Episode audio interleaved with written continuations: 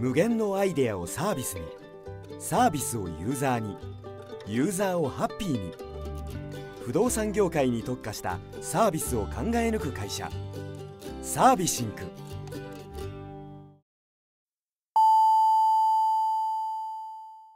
ウェブディレクションやってますラジオ。この番組は東京でウェブディレクターをしている名村がウェブディレクターとして思っていること、感じていることをお伝えしているインターネットラジオです。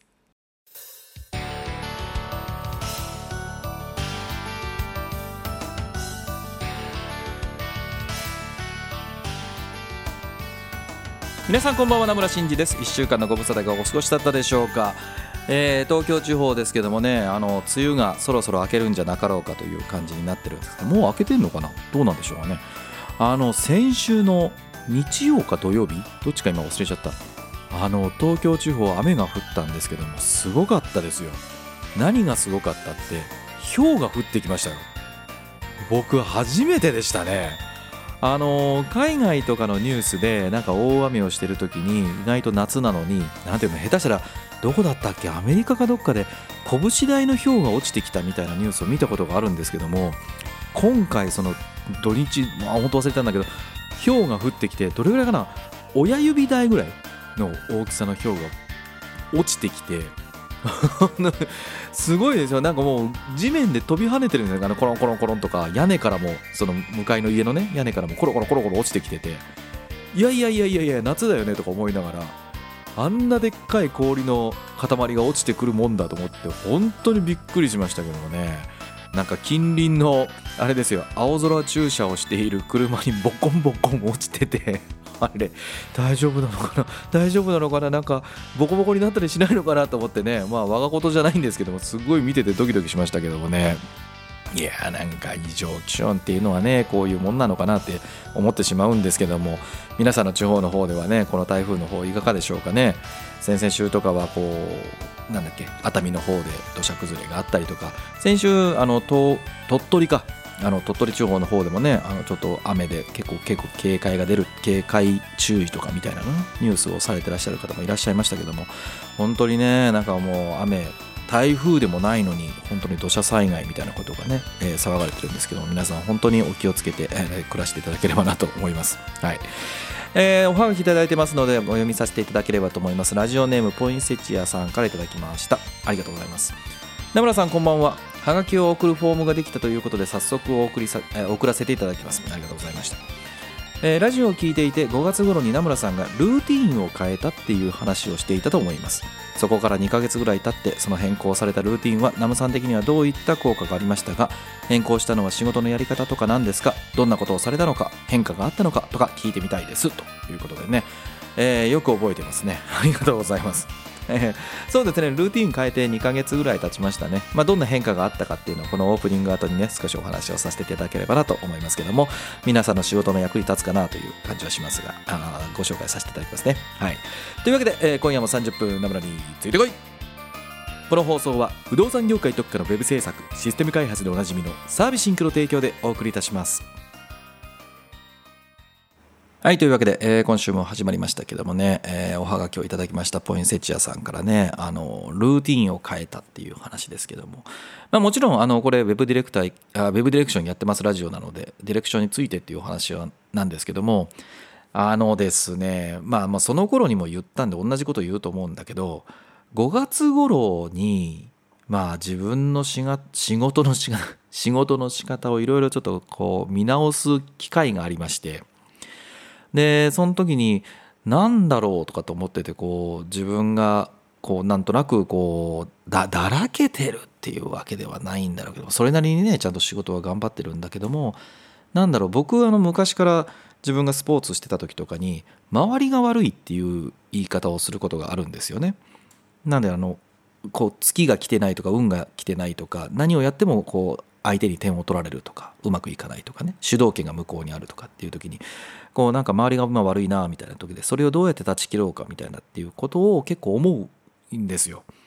でごがつの頃にやっぱそういうのを思ってた時に、なんだろう、仕事はすごいやることいっぱいあるし頑張ってもいるんだけど、なんとなく自分的に周りが悪いなみたいなことをふと考えていて、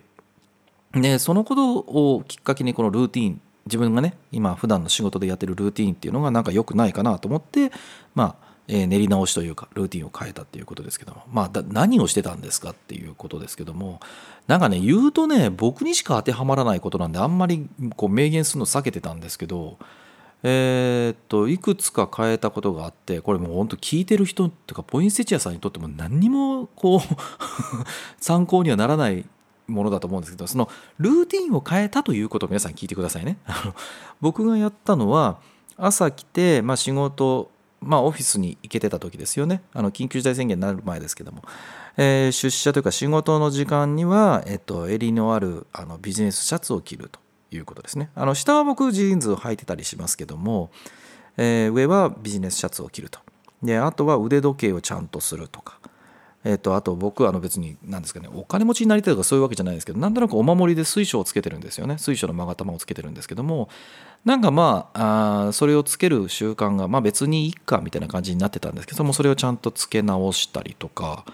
ごがつにやったものではないんですけども、オフィスにいて、えっとうちの会社って土勤なんですよね。あの土足禁止にしていて、えー、執務室はあの無垢の板材を全部引いてるんですけども、ずっとスリッパだったんですよ。それこそ創業した時からだからにせんじゅうねんからずっとスリッパだったんですけども、今はスニーカーを履くようにしましたね。なんとなくこういや足がだるいんじゃないかなとかっていう気もしてたんですけども、意外とそうでもないんですけど、やっぱりなんかちょっとトイレに行くとか、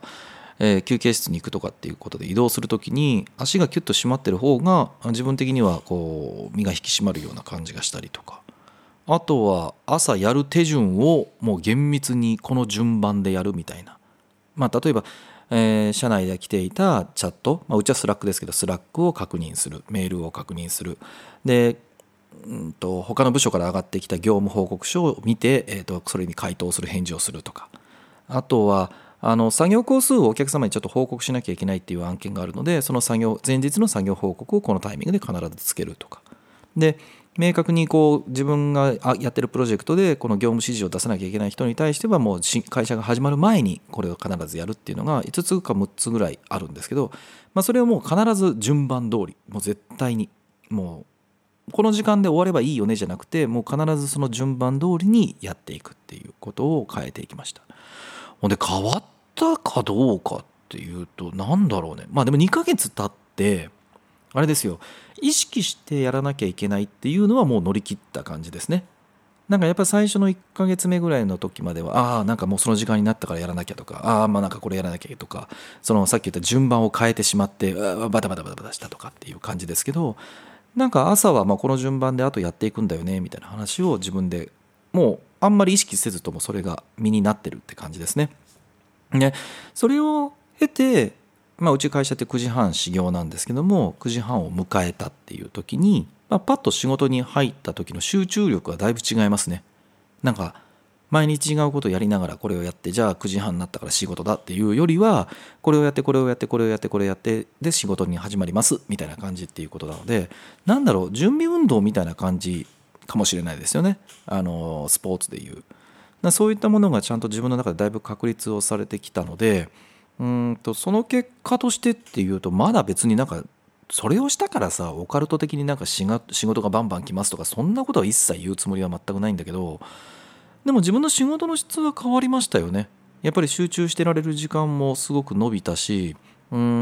んと仕事に朝入った瞬間からのこうエンジンのかかり方がやっぱ全然違うかなという感じはしてるので、僕はやってよかったかなと思いますけどね。あの何をするかっていうのは皆さんにとってのモアベターがあればいいと思うので、別に僕と同じことやること必要は全くないんだけども、やっぱりその仕事に入る前の準備業務みたいなものかな、そういったものっていうのを見直してみるっていうのは僕は得策なんじゃないかなというふうに思っております。ということでね、あのポインセチアさん、それ回答になってますでしょうかね。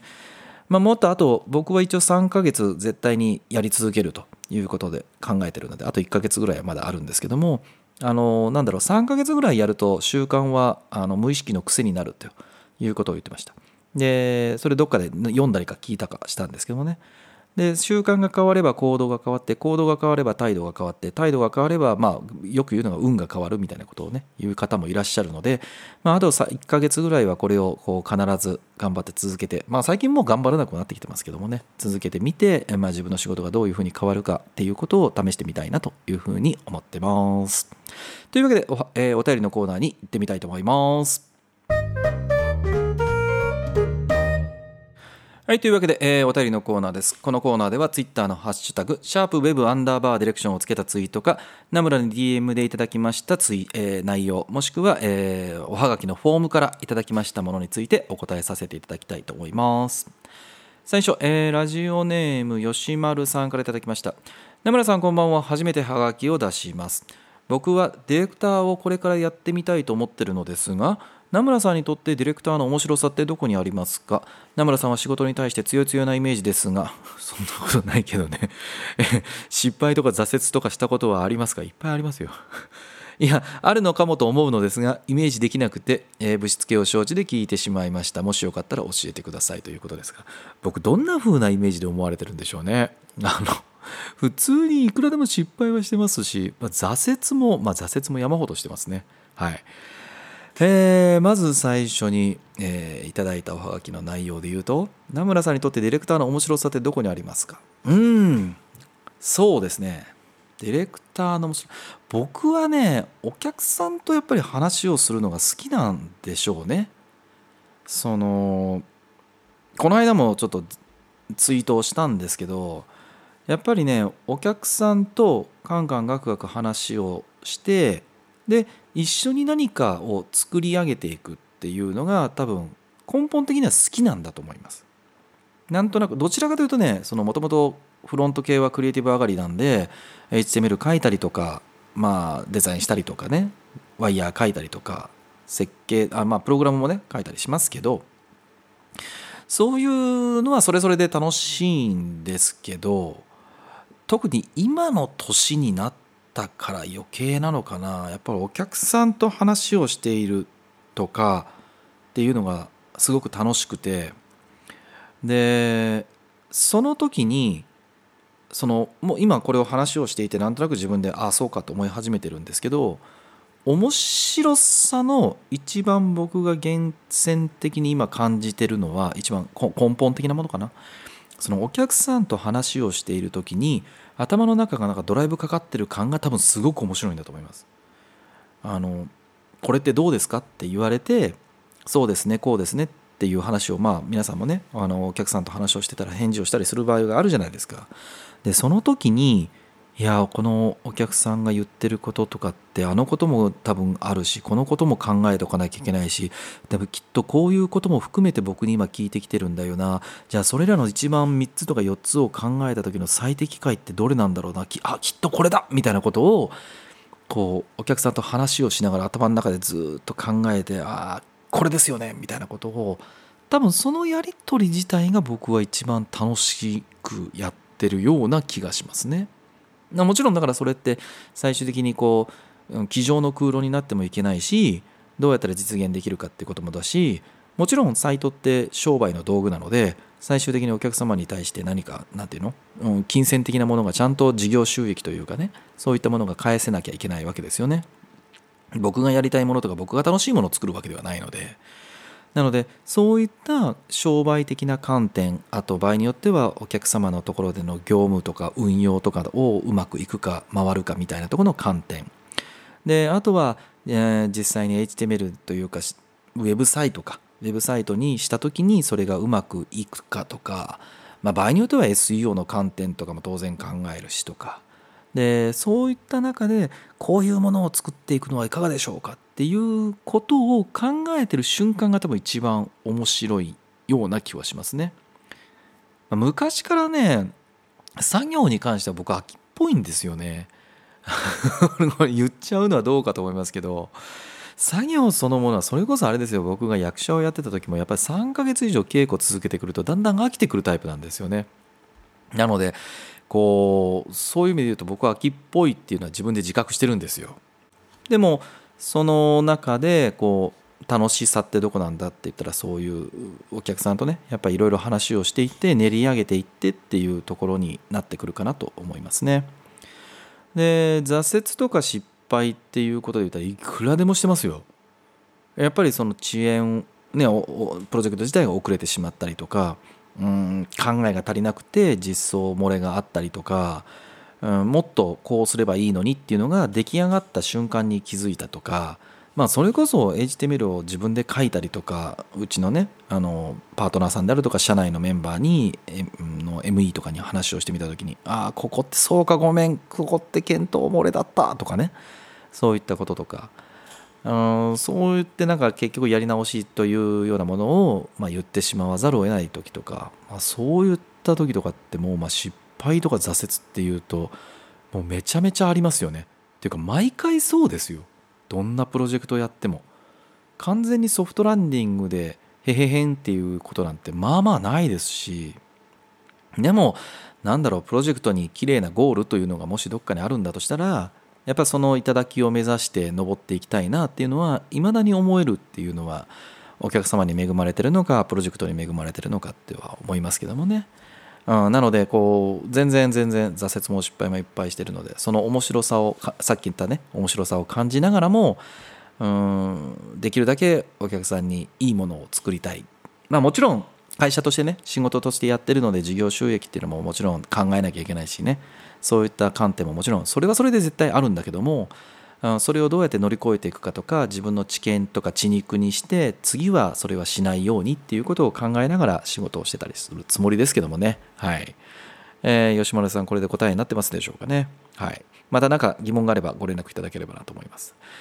で、次のハガキ行ってみましょう、えー、こどっちにしよう、こっちにしましょう、えー、高明、えーと、ラジオネーム高明さんからいただきました。えー、名村さんこんばんは。先日ツイッターで名村さんがやるというウェブディレクター育成講座の内容を拝見しました。 あ, ありがとうございます、はい、えー、正直受けてみたいと思っているのですが、具体的にここで名村さんが教えてくれることってどういったことなのでしょうか。カリキュラムを見たのですが、ウェブディレクターとして生きていく上で名村さんがどういった趣旨でカリキュラムを作ったのかとかの 裏, 裏話を教えてもらえると嬉しいですということでね、ご連絡をいただきました。はい、ありがとうございます。えー、そうですね、あのー、秋にやることになりました、えー、とまだしばらく余裕がありますけど、2000あ今年のじゅうがつですね、にせんにじゅういちねんじゅうがつここのかから、まあ、やるようになりますけども、えーまあ、このラジオ昔同じようなこと言ってたんです。今年のいちがつにもねやったんですけどもね、えー、僕がやってるウェブディレクター育成講座ですけども、今年でにじゅういちねんめになりますね。もうにじゅういちねん、にせんねん頃から確か始めたはずなんでにじゅういちねんめぐらいですけども、まあ、中身も変わらず、えー、そんなに大きく変えることはなくずっとやらせていただいてますね。で、なんだろう、うーん、まあ、裏話ってわけでは全然ないんですけど、多分ね目新しい面白さは僕のやつはないですよ別に Google アナリティクスの教え方とかそういったものも全く教えないし、 エックスディー の使い方も教えないし、うーん、ワイヤーの書き方もそんなに教えるわけではないし、でもなんだろうな、僕が少なくともこのウェブディレクターという仕事を今年でにじゅうろくねんぐらいさせていただいている中で、自分がこう持っててというか、最終的に突き詰めたら必要なスキルってこれだよねみたいなところをえー、皆さんにお伝えするというのがこのウェブディレクター育成講座ですね。なので答えをあんまりこういう場合はこうですとかっていうことを言うつもりもほとんどないし、どちらかというと考える方法方法方法考えられるような思考をどうやって作るかみたいな。だって同じプロジェクトなんて一回もないわけですよね。なので毎回そのプロジェクトに応じてえー、どういうふうに工夫をすればいいのかとか、そういったことを考えていくのが、まあ、ウェブディレクターの仕事だったりするわけですよね。なのでプロジェクト自体をこう生み出すというか、こう描き切るとかっていうことなんで、そういう意味で言うとデザイナーが新しいデザインを作るとか、 エムイー が真っ白なこうエディターのところにコードを書いていくとか、これもサーバーサイドエンジニアも同じだけどね、でインフラエンジニアだって今回の要件に必要なのが、まあ、ウェブサーバーが何台で ディービー が何台ということと全く同じで、ゴールまで考えた時にどういうふうにこうプロジェクトを設計すればいいかとかっていうところから始まるわけですよ。なので僕がやってるディレクター養成講座って、まあ、サイト見ていただければね分かりますか、あのカリキュラムをね書いてるサイト見ていただければ分かりますけど、そもそもウェブディレクターって一体なんやねんとか、なんでウェブディレクターがまあいるのみたいなことは僕なりに考えてたものがあるので、それをお伝えしていて、ウェブディレクターにとってのこう自負みたいなものはやっぱ持ってもらいたいなっていうふうには思ってるんですよね。であとはうーんウェブディレクターって企画を考えるっていうところが仕事には多分なってくると思うんですよね。具体的なプロデューサーはもっと大きなそのサービスとか商売としてのうまくいくいかないってところだと思うんですけど、ディレクターっていうのはそれをもっと格論に落としていくってことだと思うんですけども、それを考えるのってなんかついワイヤーだとか企画力っていう話だと思うんですけど、僕はそのさらに手前だと思ってるのが、問題が何なんだろうみたいなことをちゃんとこうつかめるかどうか、うん、あのお客さんってなんか困ってなかったら僕らに仕事を送ることはないし、サイトも作り直すとか新しく作る必要もないわけですよね。で何かに困ってるから僕らに仕事をご依頼いただいているわけなので、実際の問題って何なんだっけみたいなところをどうやったらつかめるかみたいな、それがはっきり分かれば、あとはそれをどうやれば改善すればいいかって具体論になるので、なんとなくいい企画を考えましょうみたいなことにはならないと思ってるんですよね。なのでその問題解決っていうものってなんか漠然と言い方した言い方をするんだけど、そもそも問題って何 で, でその問題をかなんていうかな把握するためには、お客さんからどういうふうにヒアリングをすればいいのかとかで、ヒアリングっていうのもどういうふうにヒアリングをしていくっていうのか、僕いくつかのレベルを分けてたりするんですけども、そういったことをご紹介したりとか、あとそうそう今回からはそのウェブディレクターにとってコストの考え方みたいなものっていうのはちょっと明確にカリキュラムに入れるようにしてますね。僕にとってやっぱりなんかだってコストがあるからスケジュールというかね、リソースもどれだけ使えてコストをどれぐらい使っていいかというか、その外部のパートナーさんなのか何かツールなのかとかね、そういったものがこう出てくるわけですよ。なのでそのコストっていうものって僕はやっぱり逃げれないなと思ってるので、えー、とそういったコストとか、あとプロジェクトをしていった時、ウェブディレクターってついその人件費とかパートナーさんへのお支払いする費用だけに目が行きがちなんですけども、なんだろう、見えないコストって僕はよく言ってるんですけども、そのプロジェクトを進めていく上でここには実際コストがかかってるけど、それってディレクターがちゃんと計算できてますかみたいなところ、まあ、そういったところの見積もりとかもお伝えするつもりですし、あとなんか前回だっけ前回前々回だったっけね、なんか営業っていう話が出ましたけども、ウェブディレクターにとっての営業力ってじゃあ何っていうふうなことを考えた時に、僕は基本的にアップセルとかクロスセルだと思ってるんですよね。でだってゼロイチでなんか飛び込み営業するわけではないからさ、だからその時のそのアップセルクロスセルをするっていうこと自体は最終的になんていうかな、押し付けたらダメだと思ってるんですよね。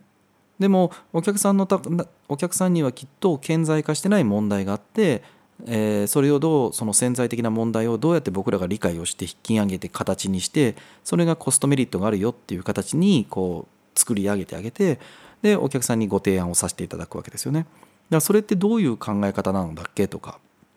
そういったところを、まあ、あのお伝えさせていただくっていうのが僕がずっとやってきたことですね。でまああの今回もウェビナーというか、あのウェブ版ウェブのセミナーでね、テレビ会議系でテレビ会議の形式でやるんだけど、終わった後だいたいあれ毎日毎回ごじまでだったかな、じゅうじに始まって確かごじぐらいまでやるっていうカリキュラムにしてるはずなんだけど、ごじだとしたら終わってからいちじかんからいちじかんはんとか、別ににじかんでもさんじかんでもいいんだけど、あの放課後っていう時間を、これはリアルでやってた時もやってたんだけど、作っててあの質疑応答とかね、なんかこういうこと困ってるんですけどとか、まあ、普段の仕事でこんなふうに困ってる悩んでるんですみたいなことも、僕が答えられるものはね、この、あのラジオでやってるような感じで、えー、お答えをさせていただいたりっていうことをしてたりしますね。あのついこのウェブディレクター養成育成講座かのことをツイートさせていただいたら、今年のいちがつに受講いただいた方がこんなんでしたよあんなんでしたよって感想をね書いていただけてたりしますので、もしよければあのこのラジオのことを紹介しているウェブディレクションやってますんえやってますブログですね。あのブログの方で、えー、そのツイートちょっと取り上げさせていただければなと思いますので、もしご興味がある方がいらっしゃればぜひ、あのー、受講を検討いただければなと思ってたりします。はい。というところで、皆様からのウェブディレクション、ウェブ制作の疑問質問をツイッターから受け付けています。ツイッターでハッシュタグシャープウェブアンダーバーディレクションをつけた投稿をしていただくか、ナムラのアカウントアットマークヤクモにダイレクトメッセージをお送りいただくか、えー、お問い合わせフォームからですね、えー、おはがきをお送りいただければと思います。これからも楽しいおはがきお待ちしています。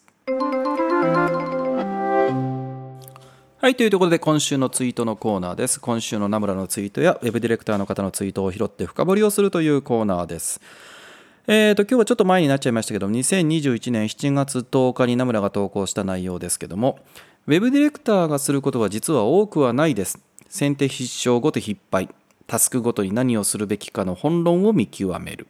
これができればそれ以外のことは本質的にはただ、えー、全部ただのアウトプット作業になります。このベーシックな部分が強い人はどんな規模の案件も回すことができます。ということでね、書かせていただきましたけどもね。あのウェブディレクターは本当にね、自分でも思いますよ。先手必勝後手必敗っていうふうに考えてますけど、ウェブディレクターってやっぱハブになっちゃうんですよね。あのクライアントさんと、えっと、自分たちの一緒にやってるクリエイティブの子たちとね。なので、えっと、ディレクターが後手に回ってしまうと全部が遅れていってしまうということなので、本当にウェブディレクターは先手必勝だなというふうには思います。なんかこういろんな気持ちの中でちょっと答えづらいなとかっていうことで後回しにしてしまうとか、僕もありますけどね、そういう時ね、なんとなくこうあんって思っちゃったりとかね。でもやっぱりそれはね、大体いいことならないですね、寝かしてまああとはタスクごとに何をするべきかの本論を見極めるって言い方をしましたけども、作業をするというよりは、これってそもそも何をしなきゃいけないんだっけみたいな、何を達成しなきゃいけないか、今回この、まあ、今回というかこの作業とか今日のタスクとかうんっていうのは何を満たさなければならないのかっていうことをちゃんと見極めができるかどうかっていうことをやれば、まあよく言ってますけど、例えばワイヤーは エックスディー で書こうが、パワーポイントで書こうが、Figma で書こうが、極端に言えばホワイトボードに手で書いて写真撮って送ろうが別にいいわけですよ。お客さんに見せるのがそれで満たされるならばね。なので、その何をしなきゃいけないのかっていうことをずれてしまうと、作業を延々してしまって、そうじゃないそうじゃないみたいな話になりがちなのもディレクターの仕事だったりするので、この本論、何を満たさなければならないのかっていうところをどうやったらこう見極められるかっていうのが一番大事じゃないかなというふうに思ってるということをね、えーとお伝えしたくてこういうツイートをさせていただきました。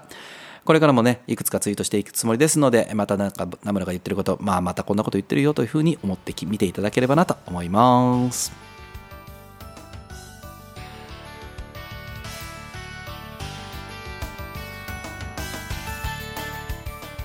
はい、というわけで今週もあっという間にエンディングになってきました。えーと、イベントのご紹介をさせていただこうと思います。ここしばらくずっとね、あのご紹介させていただいてました。誰がどう見てもそうとしか受け取れない文書術にせんにじゅういちですけども、えー、はちがつのにじゅうはちにちの土曜日に や, やる予定ということでね、皆さんにご紹介してましたけども、じゅうさんじからの会が満席になりました。皆さんありがとうございます。さんじゅうめい皆さん満員ということでね、今もうキャンセル待ちになっていると思います。えー、です。ですがですが、えー、その日同じはちがつにじゅうはちにちの土曜日にじゅういちじから、えー、なんとにじゅうよじさんじゅっぷんまでさんじかんはんぐらいかかっちゃうんでね、えー、その時間の回をもう一回、えー、当日にやるつもりですので、そちらの方はまだ、えー、お席に余裕がありますので、もし夜でもいいよという方がいらっしゃればぜひそちらの方をお申し込みいただければなと思います。で、えーと、もう一つです。しちがつのさんじゅういちにちの土曜日にじゅういちじから、えー、ディレクター談義ボリュームナイン、えー、を、えー、愛媛のディレクター長田さんと一緒にさせていただきます、えー、なんときゅうかいめですね。早いもんですね。去年から始めたんですけども、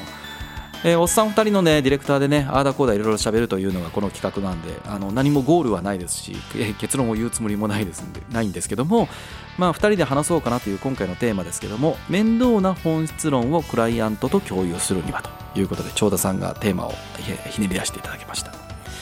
重要だと分かっている本質論を伝え方を間違えると理想論になりかねない。小難しい話をうまく共有する必要があるとき、どうやって伝えたらいいということでね、えー、長田さんがすごいいいテーマを作っていただきましたので、それについて名村とふたりでね話そうかなというふうに思っておりますので、もし、えー、お時間許す方がいらっしゃればこちらも参加いただければなと思います。このディレクター談義はね、えー、無料でやってるイベントですので、お気軽にお申し込みいただければなというふうに思います。で、えー、もう一つですけども、もうそんな告知ばっかりでごめんなさいね。あの先ほど今日もおはがきいただきましたけど、ウェブディレクター育成講座です。今年のじゅうがつここのかからじゅういちがつのじゅうさんにちまでの全ごかい、えー、全ごかいで合計さんじゅうじかんの研修をさせていただきます。名村がウェブディレクターとしてにじゅうろくねん、まあ、やってきたんですけども、それを突き詰めたら、えー、根本にあるのはこれだよというカリキュラムを全部ご紹介をさせていただいた上で、えー、普段ね皆様が困ってらっしゃる疑問質問についても全部あのお答えできる限りお答えしていこうということの研修をしております。もうにじゅういちねんめになって延べ何百人とかっていう受講の、ね、方が い, いらっしゃるんですけどもね、えー、あちこちで頑張っていただいている方も、僕なんかよりもすごいディレクターになっていらっしゃる方もいっぱいいるものですので、あそれはまあ僕のせいではないですけども、えー、そういった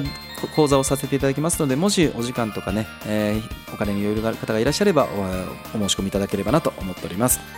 というところでね、もうあっという間にしちがつも終わりが見えてきました。気がつけばはちがつになり、えー、きっと夏が終わったら秋になって寒くなってじゅうにがつになるっていうのもね、なんか今年のいちがつに言ったような気がするんだけど、あっという間に流れるように流れていくんだろうなと思ったら、本当にもう今年も後半戦に、えー、突入しておりますけども、皆さん体調崩したりしておりませんでしょうかね。頑張って夏を乗り切っていきたいなと名村も思っております。というわけで、えー、たくさんのおはがきお待ちしています。この番組では皆さんからのウェブディレクション、ウェブ制作の疑問質問をツイッターから受け付けています。ハッシュタグシャープウェブアンダーバーディレクションをつけた投稿していただくか、名村のアカウントアットマークヤクモにダイレクトメッセージをお送りいただくか、もしくはフォームからおはがきの投稿をお待ちしております。このラジオはあまり重たい内容ではなく、朝や昼や夜に何かをしながら聞いていただければ、ウェブディレクションについてちょっとしたヒントになるような放送をしています。というところで、あっという間にお時間でした。お相手名村真嗣でした。来週も絶対チューニングしろよ。バイバイ。アイディアに形を与え、サービスをユーザーに、そしてユーザーをハッピーに。あらゆるサービスを考え抜いて形にする会社、